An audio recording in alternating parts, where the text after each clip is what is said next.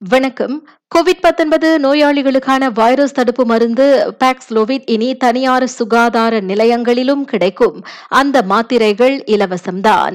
ஆனால் சம்பந்தப்பட்ட தனியார் சுகாதார நிலையங்கள் நிர்ணயித்துள்ள ஆலோசக சேவை உள்ளிட்ட இதர சில கட்டணங்களை நோயாளிகள் செலுத்தியாக வேண்டும் என்பதை சுகாதார அமைச்சர் மீண்டும் தெளிவுபடுத்தியிருக்கின்றார். கடந்த ஏப்ரல் பதினைந்தாம் தேதியில் இருந்தே பாக்ஸ்லோவிட் மாத்திரைகள் அரசாங்க மருத்துவமனைகளில் பயன்படுத்தப்பட்டு வருவதையும் அமைச்சர் கைரி ஜமாலுடன் சுட்டிக்காட்டினார்.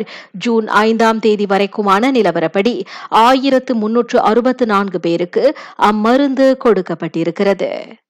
மற்றொரு நிலவரத்தில் முந்தைய வாரத்தை காட்டிலும் கடந்த வாரம் கை கால் வாய் நோய் சம்பவங்களின் எண்ணிக்கை பத்து விழுக்காடு சரிந்திருப்பதாக சுகாதார அமைச்சு தெரிவித்திருக்கிறது.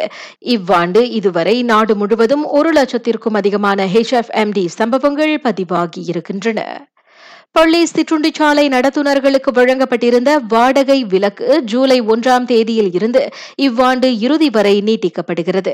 கோவிட் 19 பெருந்தொற்று தாக்கத்தில் இருந்து முழுமையாக மீண்டு வர இன்னும் போராடி கொண்டிருக்கும் சிற்றுண்டிச்சாலை நடத்துனர்களுக்கு உதவும் நோக்கில் அச்சலுகை நீட்டிக்கப்பட்டிருப்பதாக கல்வி அமைச்சர் தெரிவித்தார்.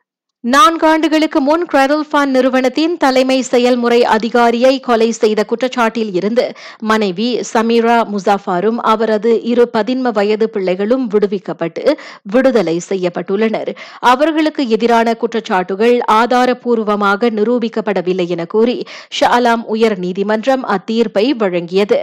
ஈராயிரத்து பதினெட்டாம் ஆண்டு முத்தியாரா டமான்சாராவில் உள்ள வீட்டில் நஸ்ரீன் அசானை கொலை செய்ததாக அம்மூவர் மீதும் முன்னதாக குற்றம் குற்றம் சாட்டப்பட்டிருந்தது.